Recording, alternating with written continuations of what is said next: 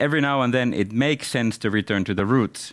And now we are returning to the roots. We are having the one and only Patrick Debois, who coined the term DevOps, who established the first DevOps days, and he's going to join us to talk how to overcome security issues through the same mindset and approach that brought us DevOps.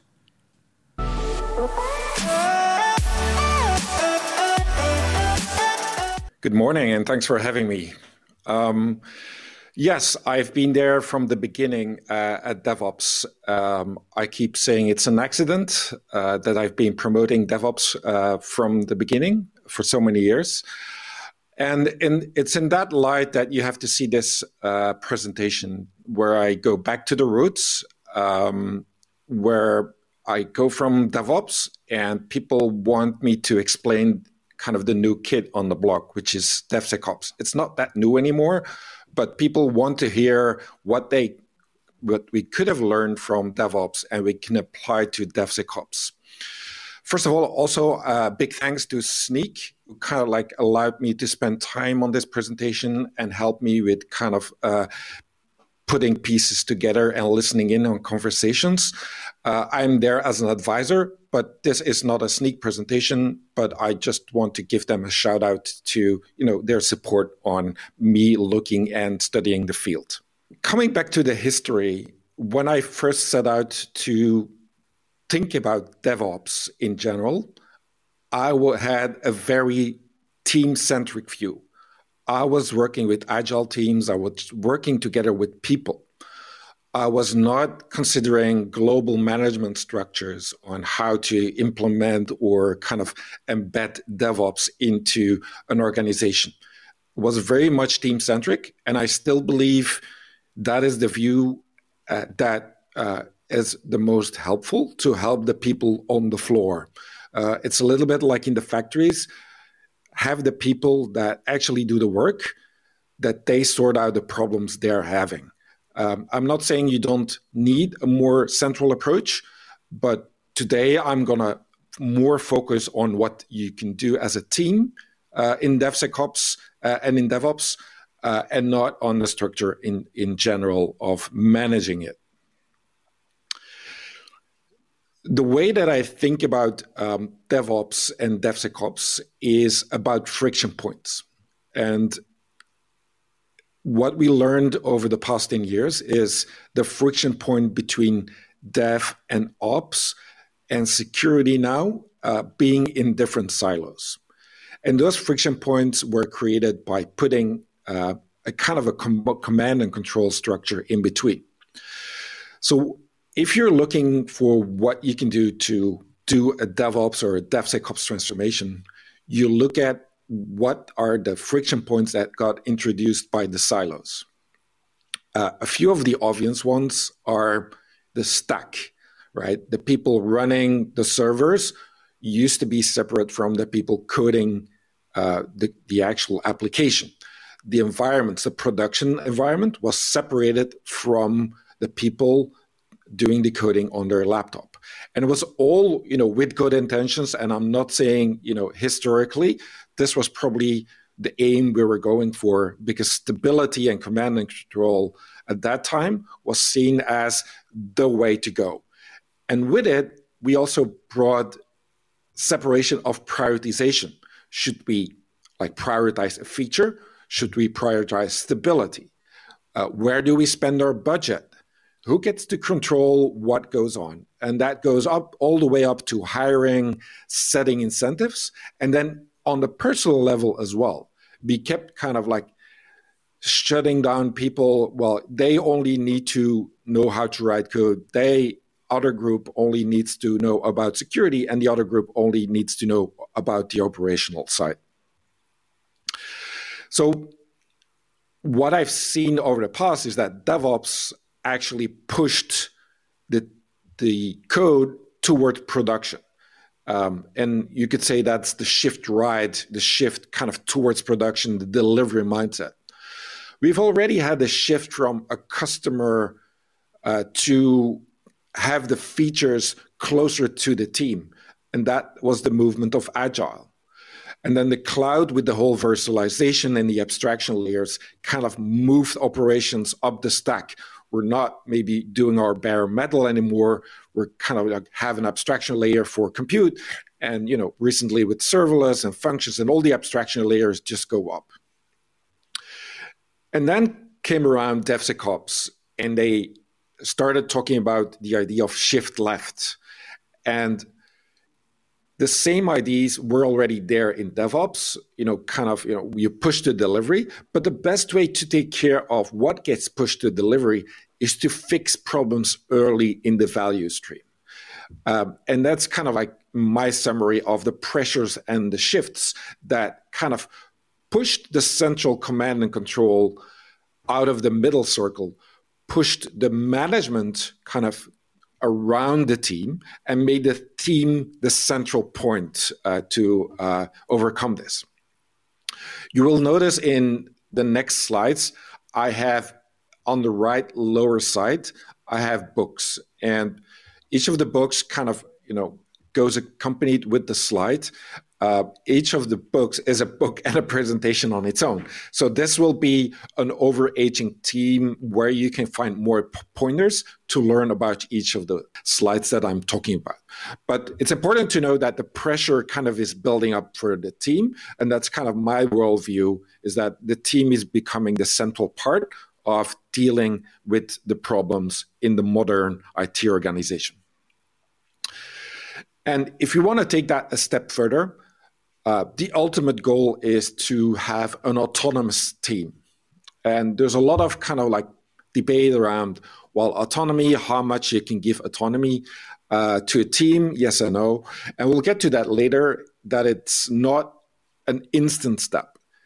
It doesn't make sense just to make a team autonomous and say, you know, go figure out everything. There's a kind of a logical order, almost like a learning curve uh, that a team needs to become autonomous. But in essence, what I think DevOps and DevSecOps kind of made possible was that the shift is to making that team autonomous. Where you draw the line between how much it is centrally managed and how much it is controlled, that is the kind of different part in each of the organization. And that's what I call the the just enough approach. And the just enough is different uh, in each of the layers.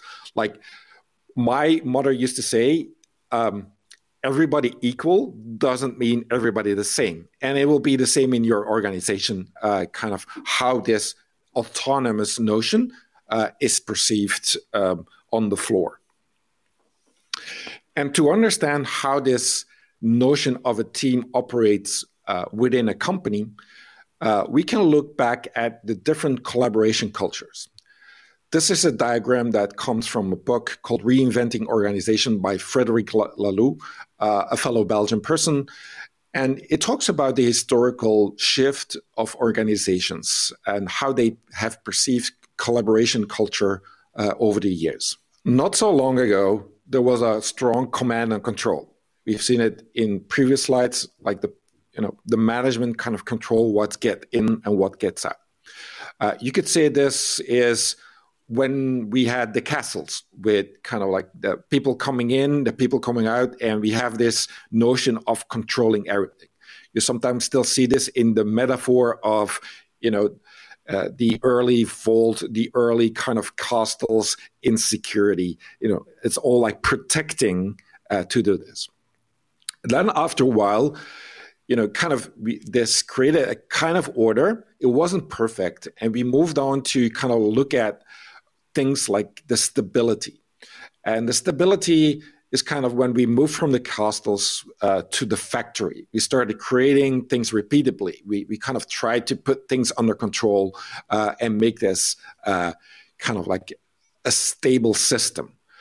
Um, again, this wasn't perfect, and we learned that just my making this uh, repeatable isn't enough. So we kind of went a step further and we introduced scientific IDs and the scientific approach by measuring and putting KPIs. And we, we want to give merit to everybody in the company, and we merit we measure the, uh, uh, what kind of value they bring, and then we kind of bring that into the merit they kind of earn. So this is pretty much kind of the scientific. We measure everything that somebody does in a company.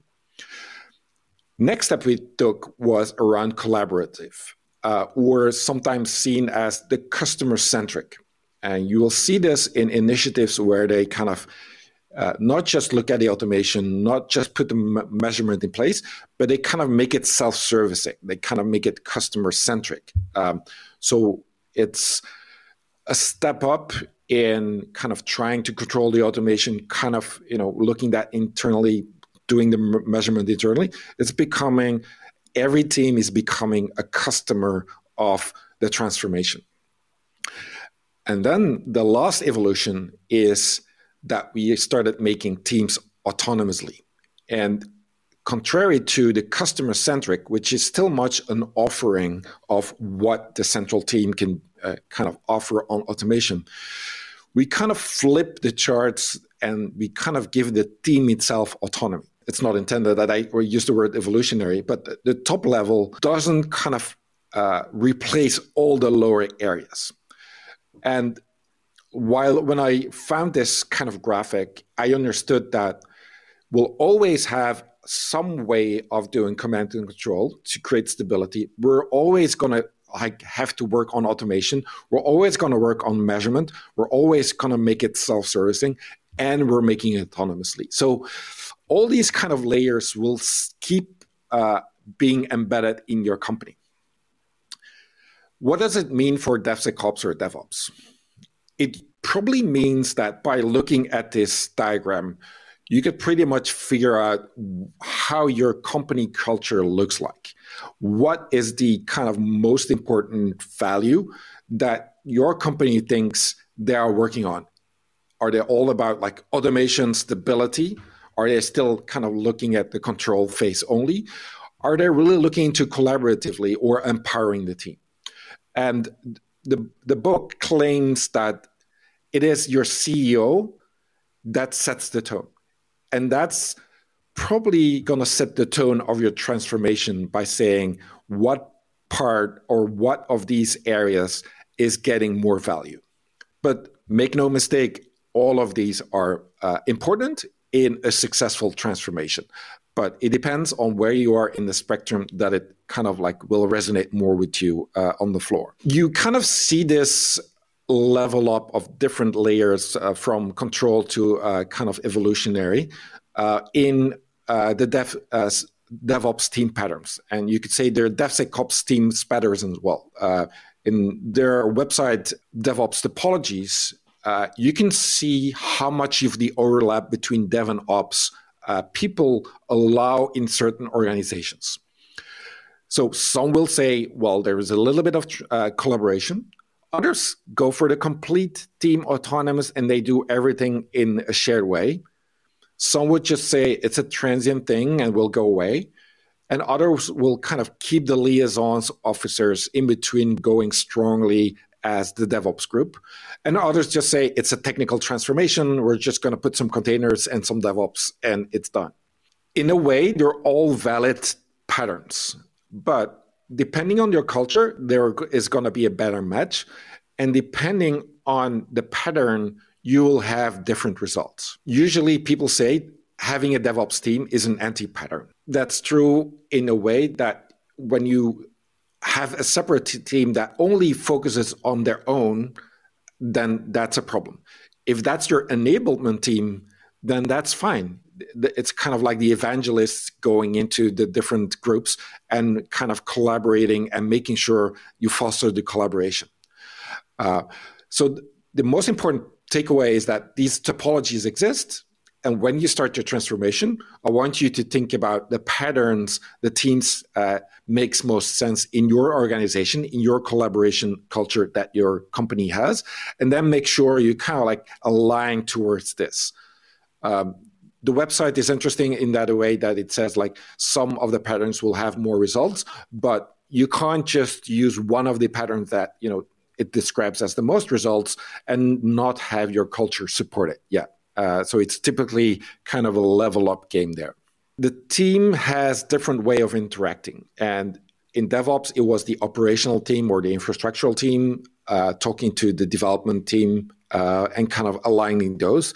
And we found that there's three ways of interacting. There's the usual collaboration. We kind of talk and we kind of like come together. Uh, there's building everything as a service, which is the automation way. And usually uh, those kind of go hand in hand. There's some collaboration happening, there's some kind of automation happening. And this kind of gives like a good feedback loop. But there, there's a third level, uh, which is facilitating. Uh, and sometimes that is a platform team, sometimes that's an enabling team. Um, but it's important to know that once you kind of know your company culture, which it is, you kind of look at your topologies, you kind of want to see how you're thinking about interacting with the security team versus the application team, the operational team versus the application team, and kind of look at how that would work. Having them just collaborate and work together is not enough. What I see is a lot of people look at transformations as a way how they can make things more secure. Uh, and they're very focused about the principles of you know uh, technology uh, and making sure no vulnerabilities exist. That's a good point, and it goes hand in hand with kind of the control and make sure you have everything under control uh, to make sure that happens. But as a lot of teams have kind of went from DevOps silos to the DevOps collaboration thing, DevSecOps added this extra layer, and we couldn't kind of like uh, put ourselves in between. And that's why um, the security team actually needs to build up the trust from the developer team. Uh, they can't just force things to the developer team. And on the other side, the developer team has to gain the trust of the security team. So it goes in both ways. In the thin book of trust, they kind of use these, those four areas the sincerity, the reliability, the competence, and the care. And for a lot of people, the competence is clear. Yes, developers need to learn about uh, making code secure, and security people need to learn about kind of coding practices and AppSec practices and, and testing uh, in that area. But competence alone is not enough. Um, you, you need to be sincere and reliable and care about it. And sincere could mean uh, from the security people is that they actually understand when things don't get uh, scheduled on the backlog or the developer people can understand why security can get high priority than a feature. Reliability is that both of them are there at the correct time. They are there at stand ups, they are there at making decisions, they are there at incidents, and they kind of like, you know, are available every time it's needed. They are there. But you can be sincere, reliable, and competent and not even care. And that's kind of the hardest part to have people care about security. Because face it, if you're just listing out the vulnerabilities, uh, you understand the vulnerabilities and you're just going to tick the box on vulnerabilities, but you don't really care about fixing and making your application secure. It's just going to be a drop in the bucket. So you kind of have to work on making this trust trustworthy. And I think that is the most significant dance that is actually happening between the security team and the actual team. That is the dance of building that trust, and we do that by various ways of you know other um, uh, interactions. And from what I heard and many transformation and many people I talked to, this is what I settled on. Is this a perfect model? It's not, but it is for me easy to understand. And there's a lot of the uh, discussion always going on, like what we are building to make that secure, and I call that the secure stack. Then how we are delivering the secure stack, which is secure delivery, and then the process to kind of keep the delivery and the people and everything in check uh, is the security governance. And then the fourth area that I want people to focus on in, during a transformation is how to empower the teams. But I, because I think that is an equally important part and not just like a, a slightly uh, small part of it. So people ask me, how do you get started with uh, kind of the secure stack, and it uh, is probably the easiest because it's the most tangible. It's technology, but make mis- no mistake, um, it is not just about making it technically.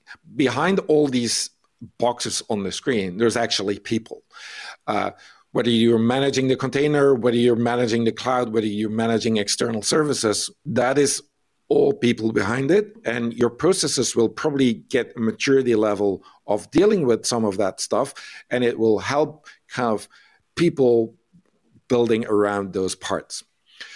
Um, this is what most people focus on from my stories in that I hear in uh, uh, kind of DevSecOps, which is the AppSec kind of side. But there's also parts around how the code itself can be integrated in security frameworks like user management, authorization, and secret key management. And then the operational part, the monitoring the errors and the logging. Because you might say, what has monitoring and error exception and logging have to do with DevSecOps? Well, it's making your application more observable and making it more understandable when anomalies or attacks are happening. So I see this as an integral part of DevSecOps to deal with that as well. And then as a fourth pillar, which I kind of dubbed the business part, there's the data, privacy, the licensing. There's everything that is kind of like going around or being produced by the stack. Uh, that makes sense. So the team itself can go eat into each of these areas and will level up in each of those areas.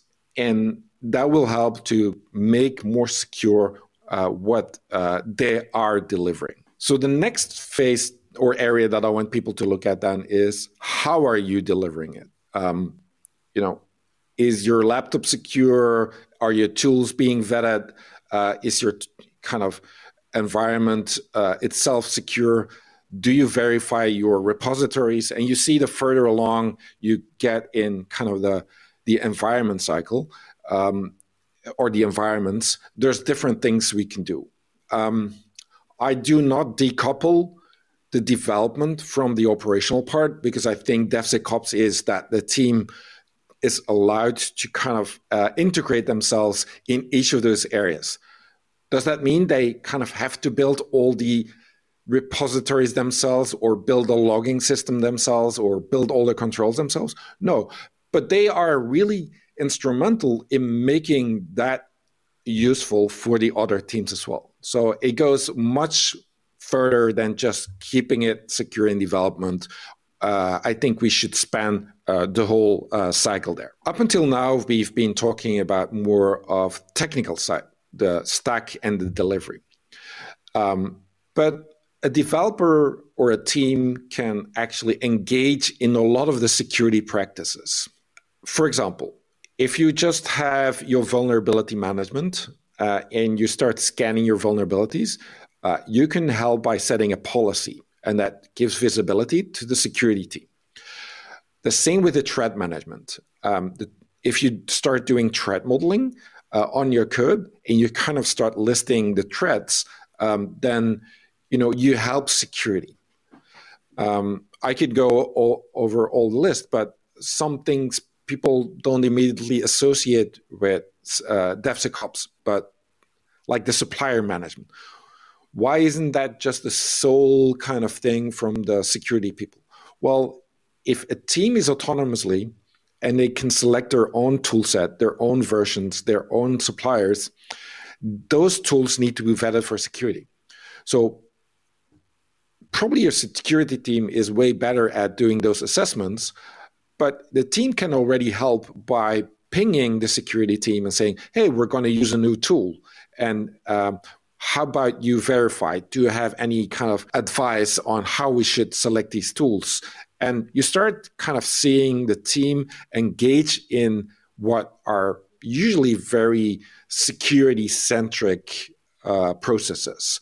Um, again, the overlap is not complete, um, but it is a third part where uh, the team itself can take a, a big step for the overall security um, of the application or the company. And then, as the last part of the I see the empowerment. We can have the stack, we can have the delivery and the governance, but I would advise you to kind of like have a specific call out that looks at how you build the empowerment of the team. From my uh, experience, I've seen this collaboration dance usually start with the security team sends some of the scans and the worries. And then the application team responds back with some insights and some feedback.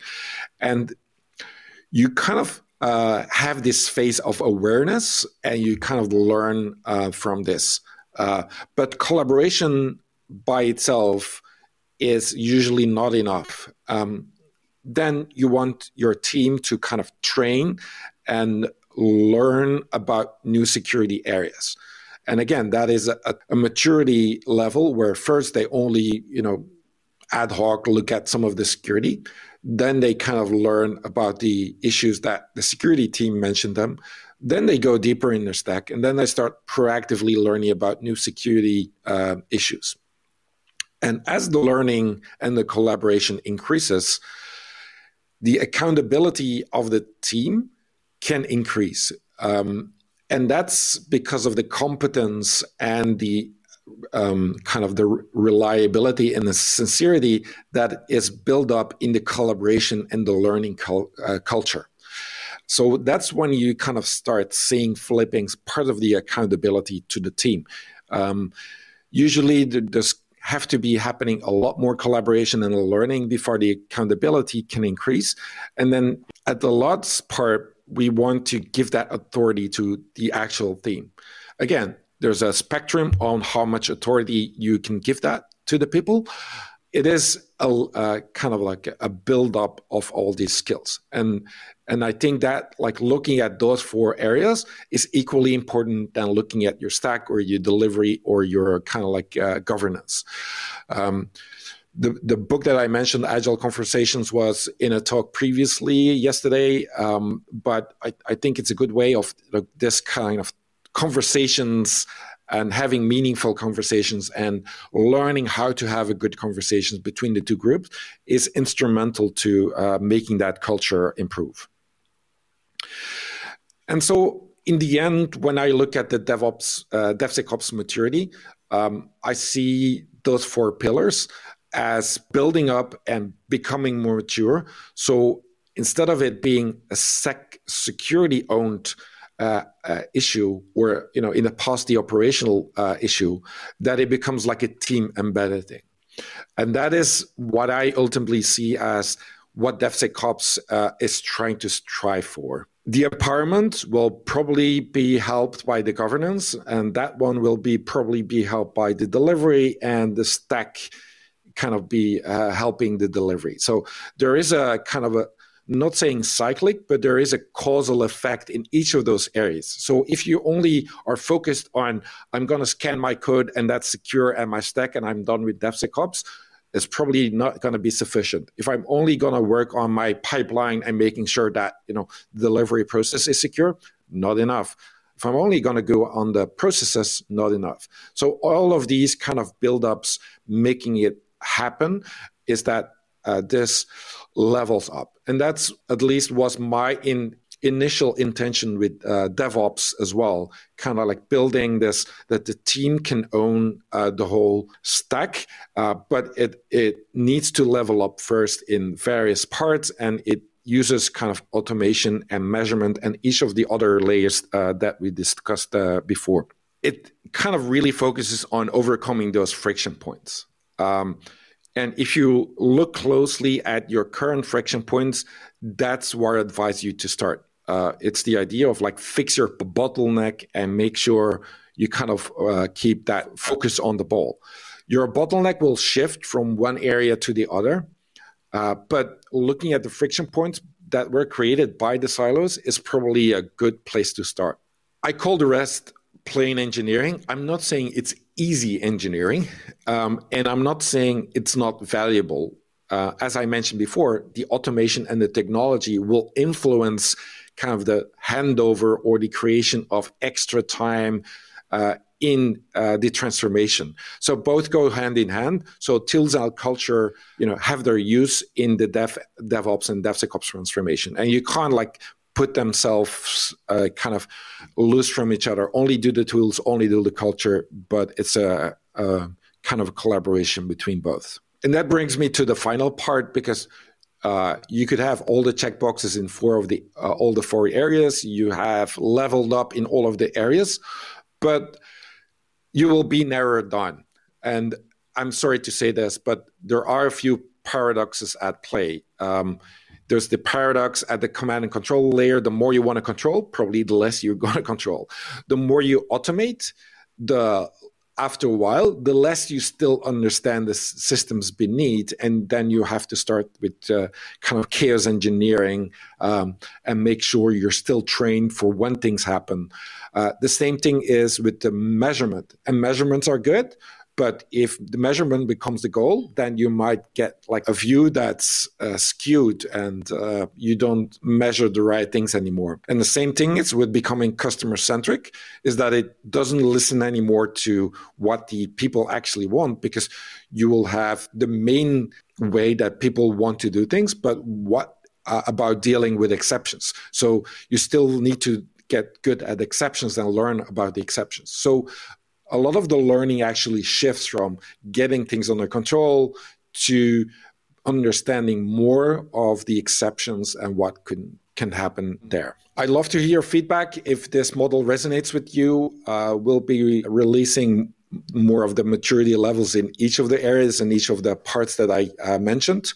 Um, but this is my presentation. I tried to give you a holistic overview of what to think about in DevSecOps how it relates to a team and how people can kind of like come uh, overcome these first steps by spiraling up all these kind of uh, different areas um, that I, I think are important uh, in the transformation.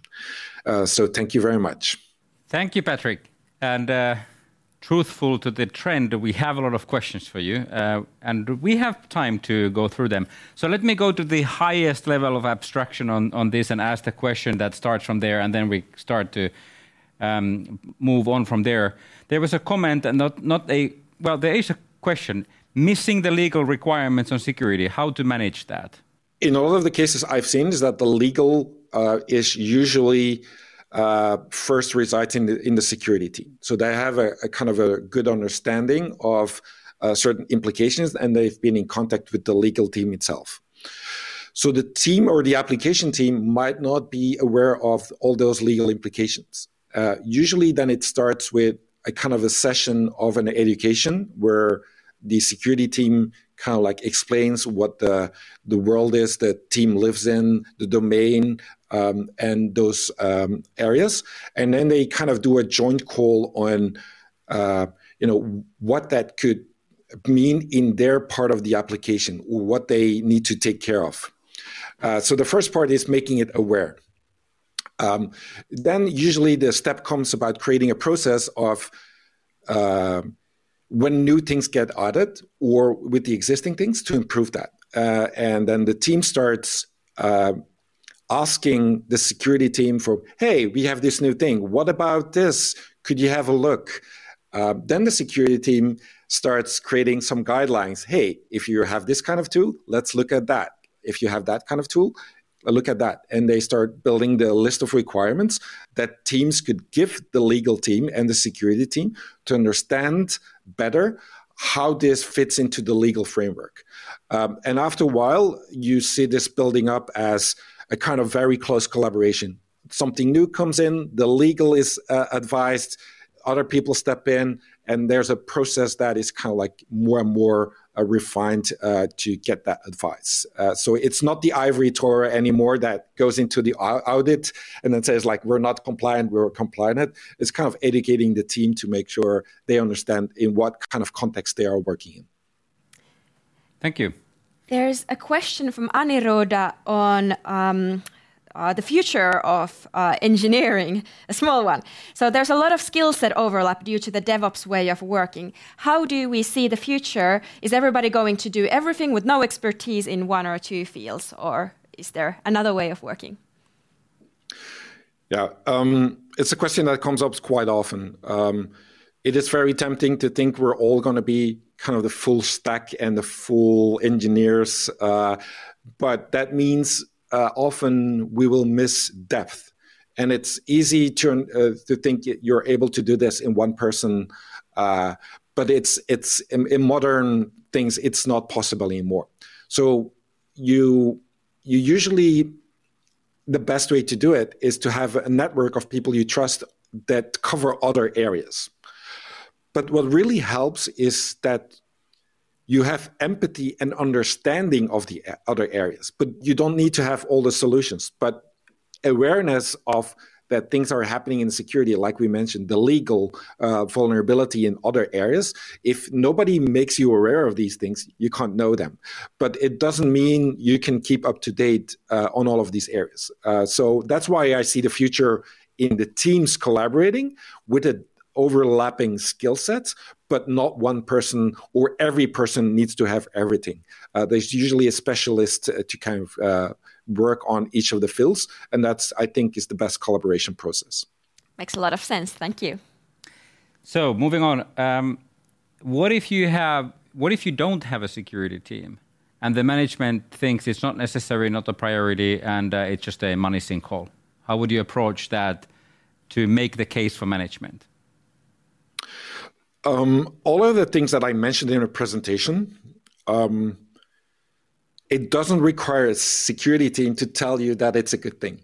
And that, that's kind of one of the points that I, I try to make is that if you're a team that wants to level up their own kind of game, nobody should be stopping you uh, in a way. Um, jokingly, I said the same thing about DevOps.